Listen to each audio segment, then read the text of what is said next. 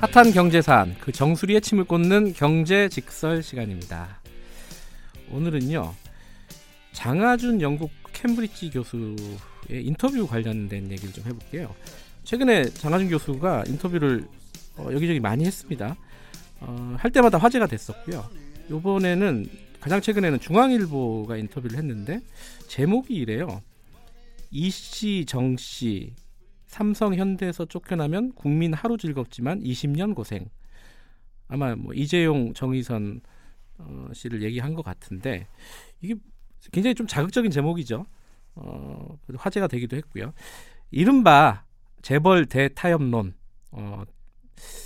이런 얘기를 한 거고요. 그리고 산업정책이나 복지정책 전반적으로 발언을 했습니다. 이 발언들이 과연 어떤 의미를 가지고 있는지 얘기를 좀 해야 될 것 같습니다. 경제 알아야 바꾼다의 저자 주진영 씨 나와 계십니다. 안녕하세요. 네, 안녕하세요. 사실 이 주제는 주진영 씨가 갖고 오신 주제예요. 이게 특별히 어떤 측면이 중요하다고 생각해서 갖고 오신 거죠, 이게? 그 제가 보통은 이제 정책이나 개념에 관한 얘기를 하지 어떤 특정한 인물에 그렇죠. 대한 그런 거 별로 안 좋아하시죠? 안 좋아하는 편인데 예. 이거를 하려고 한 이유는 이제 이게 그 타이밍상 맥락상의 의미가 있어서 하는 얘기입니다. 뭐냐면 네. 최근 들어서 이제 정부가 작년까지만 하더라도 이제 소득주도 성장 얘기를 하다가 이제 신년 들어오면서부터 소득주도 성장이라는 얘기가 이제 쑥 들어가고 네. 요새는 투자니 이런 얘기, 혁신 성장 네, 이런 얘기 많이 하죠. 네. 그러면서 또 한편으로는 더불어민주당에서 그 의결권에 대해서 차등 의결권 예. 갖다 한다든가 아니면은 상속세 그 조건을 갖다 이제 완화를 한다든가 네. 이런 식의 움직임도 이제 보인단 말이죠. 네. 이런 것이 제가 보기에는 그 뒤에 어떤 정치적인 그 배경이나 흐름이 있는데 네. 그것을 이제 그런 배경에서 조중동 중에 하나인 이제 중앙일보가 이제 가가지고서 장하준이라고 하는 이제 화제적인 인물의 얘기를 이제 따와가지고 네. 그걸로 이제 또 기사화를 하는 거죠. 네. 이런 게 이제 어떻게 보면 전체적으로 지금 문재인 정권 들어선 이후에 그 재벌 정책에서 뚜렷한 성과가 없다라는 것에 대한 우려, 비판들이 있고 그러더니 요새 와서는 아예 또 도리어 그 투자나 아니면 친기업적인 모습을 보이는 쪽으로 지금 가는 것에 대해서도 굉장히 비판적인 사람들이 많은데 네. 그런 것과 어느 정도는 그 연관돼서 말하자면은 우리나라의 보수 세력들이나 또 재벌 세력들이 영국에 있는 영국에서 어느 학교에서 가르치는 학자를 끌어와 가지고 지네들 입맛에 맞는 거를 갖다 말을 시키게 하고 난 다음에 이제 그걸 또 이제 팔아먹는 그런 현상으로 보여서 그래서 이 얘기를 예. 좀 했습니다.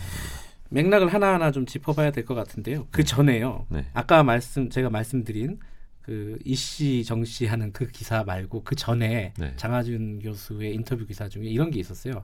지금 한국 경제는 비상 사태다. 네. 비상 상황이다. 이렇게 제목을 신문들마다 각각 뽑았는데 이게 굉장히 화제가 됐어요. 왜냐하면은 한국 경제가 지금 고용이 안 된다, 성장률이 네. 떨어진다. 그래갖고 한참 이제 그 집중적으로 그 문재인 정부도 그렇죠. 포격을 맞고 있었던 상황이었고 경제 위기론 팔아먹을 때 예, 그때 딱 그 장하준 교수의 인터뷰가 이거였어요. 한국 경제는 국가 비상사태다. 근데 이 부분을 어떻게 봐야 되는지 그 의견부터 좀 듣고 싶어요, 사실. 어떻게 보면 저는 우리나라 언론이 그러니까 이제 장하준 씨는 한국에서 잘한 사람으로 소위 말하면 이제 유명 대학교에 이제 교수를 한다라는 것. 네. 근데 사실 그런 사람은 한둘은 아니니까. 네. 근데 플러스 거기다 이제 대중적인 그 책을 써서 그걸로 이제 국내에서 굉장히 유명해진 사람이긴 네. 하지만 이분이 이렇게 세계적으로 이렇게 널리 알려진 그런 사람은 아니죠. 그렇지만 이제 우리나라에서는 어쨌든 간에 이제 잘 알려진 사람이잖아요. 네. 근데 당시에 이제 소득주도 성장이니 작년에 그 경제 그 성적을 갖고 한참 경제 위기라는 그 얘기를 갖다 이제 서로 돌려가면서 이제 하던 시절에 네. 그 얘기를 하니까 그러니까는 그 사람이 얘기하게 된 배경이나 맥락은 빼먹고 그걸 갖다 이제 앞세우면서 이제 얘기를 하게 된 거죠. 네. 그런데 이제 한편에서는 말하자면 이제 보수 언론 쪽에서 장하준이라는 사람을 이제 이용해 먹은 것도 있지만 또 한편으로는 그럴 만한 사정인 것을 모를 만한 뭐 철부지 어린애도 아니고 그런 사람이 예. 어떻게 보면 또 뻔히 어떻게 이용될지를 모르지도 않을 사람이 이제 그런 얘기를 하고 다녔다는 거니 예. 그런 양방 과실이라고 할까요? 뭐 그런 면이 좀 있다고 봅니다. 근데 이제 장하준 교수가 이번 중앙일보 인터뷰에서 이런 얘기를 했어요. 자기가 비상사태라고 얘기한 건 사실인데 그게 한쪽 진영에서는 경제가 안 좋으니 문재인 정부가 잘못했다 이렇게 자기 말을 이용하고 한쪽 진영에서는 경제가 괜찮은 편인데 왜 나쁜 얘기를 하냐 자기를 또 욕하고 이래갖고 양쪽 진영에서 다 자기를 욕을 하더라. 이게 그 얘기는 자기 잘못을 네. 진영이 이용한다는 걸로 말하자면 일종의 자기의 자기에 대한 비판의 예봉을 네. 상대방을 정치적인 비판으로만 이제 돌려버리는 얘기로 들립니다. 제가 보면. 알겠습니다. 이 부분은 경솔하다고 볼 수 있는 거죠. 주진영 씨의 그 의견이 제가 특별히 듣고 싶어갖고 일부러 좀 처음에 여쭤봤고요. 아까 말씀하신 장하준 교수가 이번에 인터뷰한 내용 중에 핵심적인 개념들이 몇 가지가 있습니다. 네. 그 중에 하나가 제일 눈에 띄는 것부터 말씀을 좀 드릴게요. 재벌 대타협 있잖아요. 네. 이게 제목부터 그래요. 이제 일단 중앙일보 제목이 이씨 정씨 삼성현대에서 쫓겨나면 국민 하루 즐겁지만 20년 고생. 네. 그러니까 제목 자체는 쫓아내면 안 된다라는 거잖아요. 이게 어떤 재벌 대타협이라는 게 어떤 의미고 그럼 재벌 개혁을 하지 말자는 건지 아니면 지금 상태를 유지하는 게 가장 최선이라고 하는 건지 주진영 씨 의견을 진짜 듣고 싶어요. 이거는 굉장히 민감한 문제이기도 하고 사실 뭐 글쎄요. 민감한 문제인지는 모르겠는데 이분은 사실 이제 이런 재벌 대타협론이라는 그 주장을 한 지가 벌써 한 7, 8년 돼요. 네. 자기 책에서도 얘기를 했었고 네. 거기에 대해서도 이제 많은 사람들이 이제 비판을 했었는데 네. 주장은 이제 이런 겁니다. 말하자면 우리나라의 재벌이 갖고 있는 재벌 기업이 갖고 있는 순기능도 있다. 네. 역기능만 있는 건 아니다. 그런데 주주 원을 갖다 강조하는 그러한 그 재벌 개혁 운동자 예를 들면 이제 장하성이나 네. 김상조 같은 그런 사람들이 하는 것은 일종의 이제 그 미국식 신자유주의 또는 주주자본주의자의 주장에 너무 경도된 얘기다. 네. 근데 그런 식으로 하면 소위 미국 기업들이 갖고 있는 문제로 얘기를 하는 것처럼 장기적인 투자가 불가능해지고 뭐 이런 것들이 있으니까 네. 그런 쪽으로 주주자본주의로 경도되면 안 되고. 그렇게 하지 말고 소위 안정적인 경영을 할 수 있는 경영진은 놔두고 대신에 그것을 컨트롤하는 재벌 총수는 소위 이제 나쁜 짓 하지 말고 지내자 이제 네. 이런 얘기거든요. 네. 근데 이게 어떻게 보면은 탁상 공론에 가까운 얘기잖아요. 왜냐하면 재벌 총수는 본인들이 갖고 있는 그 소수 지분을 이용해서 계속해서 자기네들의 부의 세습을 원하는 예. 것인데 그 사람들한테 소위 세습을 인정을 해주면 그러면 기업이 잘 된다라는 그 근거가 전혀 없는 얘기고 두 번째로는 그 사람들은 소위 말하면 타협할 생각이 없어요. 네. 타협할 생각이 있었으면 이재용 같은 그런 사건이 일어나겠습니까? 그러니까 결국은 좋게 말하면 타협에 해당되는 것들 중에서 이제 소위 말하면 알곡만 빼먹고 나중에 가서는 이제 모른 척할 건데 왜냐하면 뒤에 가서는 이제 재산권에 대한 침해다 이런 식으로 또 할 거니까. 그러니까 어떻게 보면 부드럽게 말하면 연목구호인 얘기고 뜬금없는 소리를 하는데 이제. 원래 학자라는 게 한번 뭐 하나 꽂히면 근데 사회에서 받아들이지 않으면 그걸 계속해서 한 얘기 또 하고 하는 경우인데 이제 이 경우도 그런 것 같아요. 이게 사실 대중적으로는요. 그런 논리가 들어가죠. 많이 먹혀요. 어떤 그렇죠. 거냐면요. 예를 들어 삼성을 외국 자본이 가져가면 어떡하느냐. 네. 그러니까 경영권은 지켜줘야 되는 거 아니냐. 네. 그런 논리가 굉장히 잘 먹히더라고요. 그렇죠. 이 부분에 대해서는 어떻게 말씀하시겠어요? 그게 이제 허수아비 이론이라고 논리라는 거죠. 그러니까 허수아비를 하나 만들어 놓고 네. 그거는 나쁘다라고 말을 하는 바람에 말하자면은 그것만이 이슈인 것처럼 생각을 하게 되는데 우리나라에서 지금 그 재벌 개혁을 하자는 사람들이 외국 주주들이 뭐 휘두르는 회사를 만들자는 뜻이 아니고 네. 기본적으로는 재벌 총수가 자기의 사적인 이익을 위해서 회사의 부를 탈취하는 것을 막자라는 건데 네. 지금 이런 거죠. 재벌 기업과 재벌 총수는 분리를 해서 생각을 해야 되는 것이고 재벌 총수가 재벌 기업을 통해서 자기의 사적인 이익을 추구하는 것을 막는 것이 재벌 개혁인데 네. 사람들은 야, 니처럼 하면 재벌 기업이 망해. 삼성이 잘 돼야 우리도 먹고 사는 거 아니야. 네. 이런 식으로 이제 말하자면 얘기를 치환을 하는데 그게 이제 그동안에 이제 보수 쪽에서 그 많은 그 언론의 힘을 동원해서 하던 논리죠. 네. 우리 재벌 개혁을 하자는 사람들이 원하는 것은 근본적으로 한국이 장기적으로 봤을 때 전문 책임 경영 체제를 우리도 도입을 해야지 언제까지 이렇게 그 유례가 없는 다른 나라 어디도 없는 이런 식의 그 사적인 세습을 통한 그 기업 운영을 갖다 그대로 할 거냐. 네. 그거인 것이거든요. 그러니까는 말하자면 이런 논리는 뭐냐면 재벌 총수 일가대 글로벌 투기자본이라는 네. 그 대결 구도로 말해서 얘기를 만들어 놓고 둘 사이에서 우리는 뭘 골라야 하니?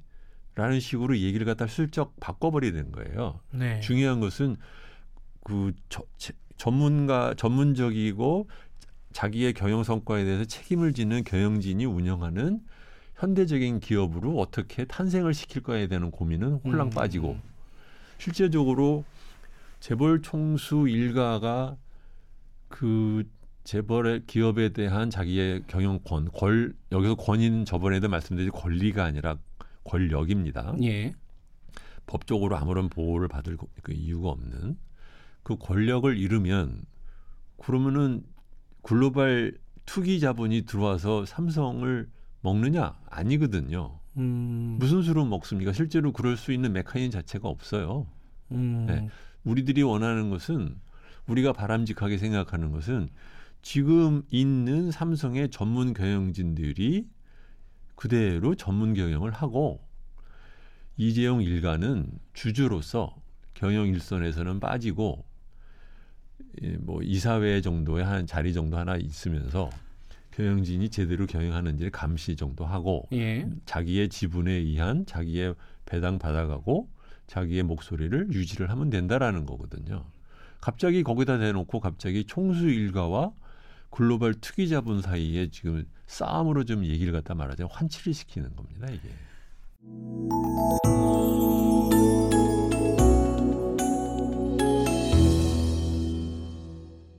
지금 주진영 대표가 사실 주식시장에서는 뭐 누구보다 밝으신 분이니까요. 지금 그 장하준 교수나 혹은 장하준 교수의 말을 이용해서 말을 하는 언론들이 얘기하는 투기자본, 글로벌 투기자본이 우리나라 대기업들, 네. 뭐 삼성이나 현대나 이런 것들을 가져갈 수 있다, 소유권을 가져갈 수 있다라고 얘기하는 거는 일종의 현실성 없는 판타지다 이렇게 해석을 해도 되는 그렇습니다. 거예요. 예. 허수아비 논리예요. 예. 그렇군요. 근데 이제 그 부분은 이제 이해가 되는데요. 또 하나 있어 이제 장하준 교수가 얘기하는 것 중에 이 재벌 대타협이 또 복지랑 좀 연결이 돼요. 왜냐하면은 재벌 대타협을 하면서 세금을 많이 내라. 특히 이제 뭐 그런 예도 들었어요. 이게 현실성 있는 건지 없는 건지 모르겠지만은 인터뷰에 나오는 예입니다. 이건희 회장이 사망할 경우 상속세를 주식으로 내게 해서 그걸 국민연금에서 받자. 그리고 세율을 대신에 확 깎아주자. 그게 그러면은 국민연금에서 그 경영권을 지켜주고 대신에 상속세율을 깎아주자. 예, 상속세율을 확 네. 깎아주자. 여기서 예를 든 건 뭐 60%에서 25%라고 얘기했는데 그러면은 세금 많이 받아서 좋고 지금 안 주려고 막 하고 있는 상황이니까요. 삼성이 꼼수를 막 여기저기 쓰고 있어서 그럼 세금 내라 대신에 깎아줄게. 대신에 경영권을 지켜줄게. 그리고 정상적으로 승계해라. 우리가 다 이제 그 제도적으로 커버해줄게. 이렇게 네. 되는 건데 이게 그러니까 어쨌든 그 네, 세금을 네. 기반으로 해서 이제 복지 정책도 쓰고 그러면 다 윈윈 아니냐 이거거든요. 쉽게 이제 간단하게 얘기하면은 이 부분은 어떻게 생각하십니까? 이게 현실성 있는 얘기인지. 소위 이제 그 재벌의 그 이익을 옹호하는 쪽에서 이제 하는 얘기들이 이제 그 얘기예요. 뭐냐면 우리나라 상속세가 너무 높아서 예. 재벌들이 저렇게 그 나쁜 짓을 돈을 빼돌리고 하는 것은 상속세를 마련할 그 재원을 마련하기 위해서 그런 거니까. 네. 그러니까 상속세를 좀 깎아주면 쟤들도 저런 짓 안 하지 않겠느냐. 소위 말하면 이제 재벌의 탈법적인 그러한 행동들은 상속세가 높아서 그런 것이다. 라는 거거든요. 네. 그 논리의 이제 일환으로 이제 하는 얘기인데 네. 사실 그 얘기도 굉장히 그 곰곰이 따져보면 이제 허술하기 짝이 없는 얘기인 게요. 상속세를 내지 않기 위해서 탈법을 하니 탈법을 봐주자라고 하면 그렇게 생각하면은 우리나라의 거의 모든 사람들한테 다 해당되는 얘기고 두 번째로는 네. 그 사람이 원하는 것은 왜 그러면 상속세를 내고도 여전히 예를 들면 진행자분께서 이제 재산이 10조면 상속세를 예를 들어서 뭐 이렇게 단계가 있으니까 한 5조를 내면 그래도 네. 5조가 남아도 여전히 부자예요. 네. 이 사람들이 원하는 것은 부자로 남는 것을 위해서 지금 상속세를 탈세를 하려는 것이 아니라 네. 여전히 그 기업에 대한 자기들의 컨트롤을 유지하고 싶어서 하는 것이거든요. 그러니까 핵심은 네. 이 사람들이 그 기업을 대대손손 컨트롤을 유지하는 것이 우리 사회에 좋으냐가 핵심이에요. 그 사람들이 그 기업을 계속해서 유지하고 싶어하는 그 욕구를 우리가 받아줘야 될 아무런 사회적인 정당성이 없는 거거든요. 네. 근데 제가 이 인터뷰를 쭉 읽어보고 그동안 또 주진영 씨와 쭉 인터뷰를 해봤잖아요. 근데 네. 두 분이 장하준 교수와 주진영 씨가 공통점이 하나가 있어요. 물론 이제 방법론 이런 부분 구체적인 강론에서는 많이 다르겠지만 복지 정책을 대폭 강화해야 된다. 이 얘기는 장하준 교수도 하더라고요. 그렇죠. 예. 물론 장하준 교수는 아까 얘기했던 그 재벌 대타협을 통해서 어떤 세금 증세 같은 것들을 하자. 이게 세금을 마련하자. 네. 이런 차원인데 그러면 주진영 씨가 말씀하시는 이런 복지를 강화하자는 건 어떤 방법론입니까? 어떻게 다른 겁니까? 지금 진행자분께서 약간 좀 그 섞으셨는데요. 예. 상속세와 복지를 위한 세원 마련은 전혀 상관이 없는 거예요. 왜냐하면 우리나라에서 뭐 복지 재정이 1년에 들어가는 것만 하더라도 수십조가 넘습니다. 예. 그렇죠? 그렇다고 하면 이 뭐 특정한 일가에서 내는 상속세가 뭐 얼마를 더 내든 안 내든 간에 그것 때문에 복지 재정할 수 있고 하고 그건 상관이 예. 없는 거거든요. 장하준 교수가 그런 식으로 표현을 해가지고 예. 그러니까 조금 달라요. 그러니까 네. 그 장하준 교수의 그 얘기는 크게 보면 세 가지로 이제 그 정리가 돼요. 하나는 뭐냐면 적극적인 재정 복지 국가를 만들자. 네. 두 번째로는 정부가 나서서 대규모 산업 정책을 예. 실시해야 된다. 세 번째로는 이제 재벌과 대타협을 하자라는 이제 세 가지로 네. 나누거든요. 저는 앞부분에 이제 복지와 재정을 좀 더 적극적으로 하자는 것에 대해서는 뭐 동감인데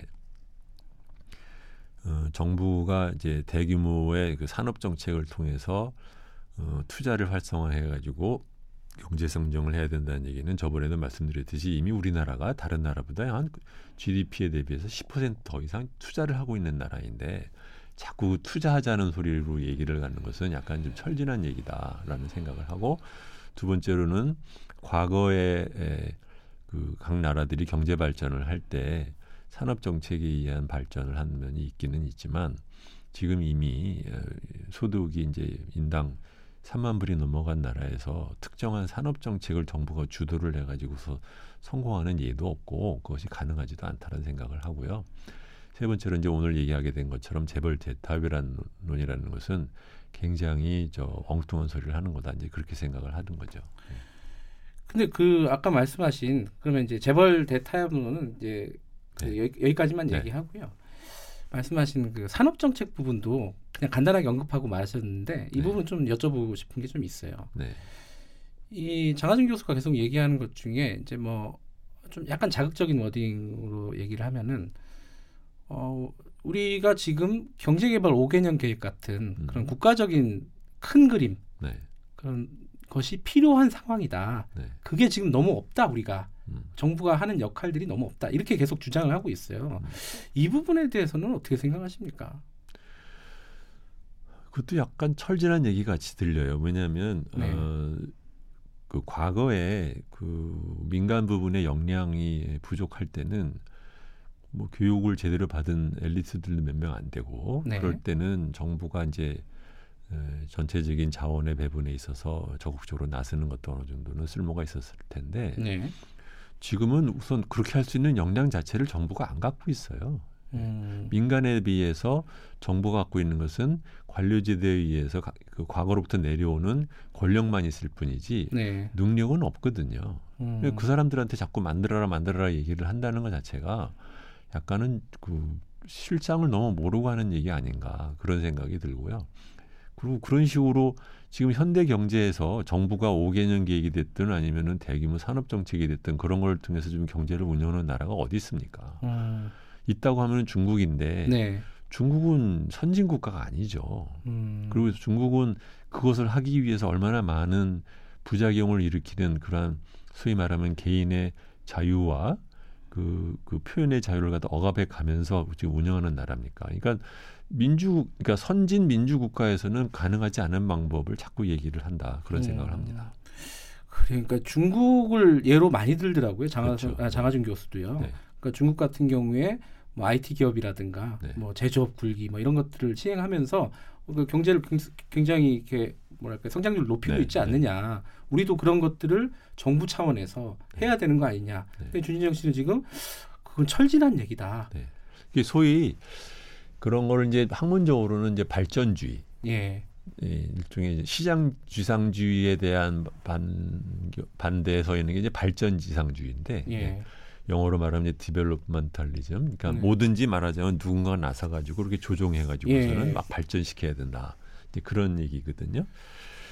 그게 어느 정도 그 사회의 어떤 단계에 있어서는 필요할 수도 있어요. 그렇지만 거기에 따른 부작용이 있다는 것을 항상 염두를 둬야 되는 것이고 네.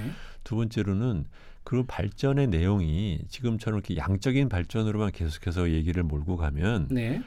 그렇게 되었기 때문에 지금 우리나라가 지금 이 꼴이 된 거거든요. 제가 맨날 말하는 게 기본적으로 사람이 살아갈 수 있는 설계가 아니고 그냥 무조건 앞으로만 나가는 식의 설계를 갖고 오다 보니까 지금처럼 소위 인당 3만 불인데 사람들은 엄청나게 불행한 사람들이나 하면 낙후된 그 복지 수준에 머무르는 사람들이 많게 된 거란 네. 말이죠. 네.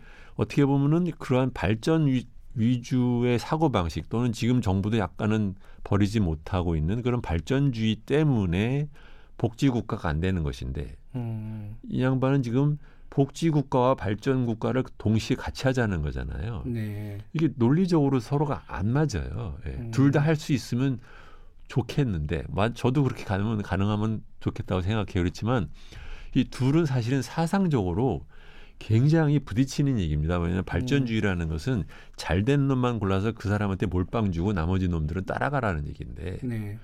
한편으로는 복지를 위한 재원도 쓰면서 발전을 위한 또 재원도 집중하자. 그 재원은 그러면 뭐 무한적으로 나오는 게 아니잖아요. 네. 네. 거기에 지금 제가 보면 우리나라가 지금 트랩에 빠졌다는 거예요. 뭐냐면 여전히 GDP에서 30%를 투자에 쓰는 발전주의적인 사고의 연장에 있으면서 거기에 따른 지금 고민을 갖고 것이 결국은 복지에서 생기는 문제니까 그러니까 복지에 대해서 뭘 써야 되는데 그러려면 돈이 없잖아요. 그러니까 맨날 재정 문제만. 그러면 거기에 대해서 재정도 적극적으로 쓰라고 지금 얘기를 하는데 그 재정은 어디서 나오냐는 거죠. 장하준 교수가 지금 어떤 국가에서 산업정책을 적극적으로 펴라는 네. 것과 복지 정책을 또 확대라는 거는 일부 좀 상충하는 네, 막상 예. 그 각각의 말로는 그럴듯하게 들리는데 이걸 예. 갖다 하나로 갖다 놓으면 아구가 안 맞는 거예요. 예. 왜 다른 나라는 GDP 대비 20%의 투자를 하는 나라가 되었을까를 생각을 해야 되는데 예. 그거는 생각을 안 하고 이미 GDP 대비 30%를 투자하는 나라 보고 야, 좀 더 투자를 해가지고 하면서 나머지는 또 복지는 복지대로 해. 네. 그게 서로가 아구가 안 맞는 얘기인 거죠. 알겠습니다. 그러면 지금 대략적으로 아까 세 가지 핵심을 짚어주셨는데요. 네. 재벌 대타협, 뭐 산업 정책, 그리고 적극적인 복지 재정 네. 정책. 이 부분 대략 얘기가 다 됐는데 네. 뭐 특별히 좀 천문하고 계신 게 있으신가요? 지금 보시면 한국은 말하자면 큰 숙제가 이 경제를 이끌어가는 기업 부분의 리더십을 어떻게 자체적인 합법적인 방법으로 만들어내냐라는 큰 숙제를 갖고 있어요. 네.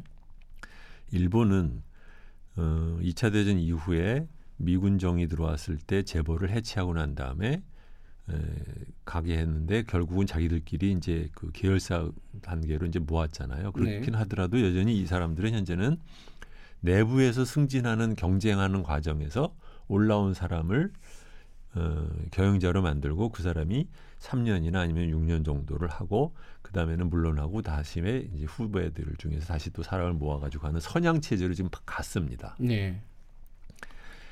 그것에 있어서 이제 외부의 주주의 입김이 너무 작용을 못한다라고 하는 문제는 갖고 있지만 적어도 내부에서 자기들의 각축에 의해서 선양을 하는 쪽으로는 갔는데 한국은 지금 중국의 전제적인 방식에 의한 세습 체제를 여전히 유지를 하고 있는 거예요. 네. 그러니까 서구는 외부에 있는 투표를 가지고 있는 주주에 의한 민주적인 경영 체제로 갔다고 하면 일본은 선양 체제로 갔고 중국이나 아니면은 우리나라는 여전히 지금 세습 체제를 갖고 있는 거거든요. 예. 그러니까 경영에 있어서 이게 세습 체제를 어떻게 민주적인 체제 또는 선양 체제로 갈 거냐라는 것은 한국 경제에서 앞으로 굉장히 중요한 문제입니다. 그래서 이 문제를 우리가 지금 재벌 개혁하는 그 의미가 뭐냐, 우리가 추구하는 방향이 궁극적으로 어디에 있냐는 것을 갖다. 지금 당장 있는 재벌 총수의 불법 탈법을 막는 것은 당연히 일어나고 있는 사고를 막는다는 현상도 있지만 그것을 하나 더 뛰어넘어서 더 큰 차원에서 보면 결국은 어떻게 정치 과정에서 민주적인 정치 운영으로 우리가 지금 전이하고 있듯이 기업 운영에 있어서 리더십에 있어서도 어떻게 세습적인 전제적인 방법에서 어떻게 민주적인 방법으로 이제 전환할 거냐라는 큰 숙제를 갖고 있다. 그걸 말씀드리고 싶습니다. 그 전환이 결국은 어떤 효율성이라든가 이런 것도 담보한다고 생각하시는 거잖아요, 그죠? 그렇죠. 다른 다른 모든 나라들이 지금 자기네 나라의 기업의 경영권 또는 경영 컨트롤에 대한 그 이전을 그 권력을 어떻게 유지하고 아니면 어떻게 이전을 하느냐라는 것에 대한 프로세스를 갖고 있는데 그러고도 다 잘 살잖아요. 네, 알겠습니다. 오늘 사실은 이 장하준 영국 케임브리지대 이름이 케임브리지더라고요. 케임브리지대 교수님의 인터뷰를 가지고 시작을 했지만 사실 그분의 얘기를 지금 하려는 건 그렇습니다. 아니고요. 네. 그분이 꺼낸 몇 가지 중요한 우리 사회의 화두들이 있어요. 네. 그분의 말이 맞든 틀리든 간에. 네. 그죠? 그 중에 가장 중요한 것 중에 하나가 재벌을 어떻게 할 것인가. 네. 그리고 뭐 산업 정책은 그분이 중요하다고 생각해요. 복지 정책을 어떻게 할 것인가. 이런 여러 가지 측면들을 주진영 씨의 시각으로 다시 한번 만들어서 생각을 해봤습니다. 자, 오늘 여기까지 얘기 듣도록 하겠습니다. 고맙습니다. 안녕히 계세요. 경제 알아야 바꾼다의 저자 주진영 씨였고요. 주진영 씨와는 다음 주 수요일 날 다시 뵙겠습니다. 대한민국 중심 채널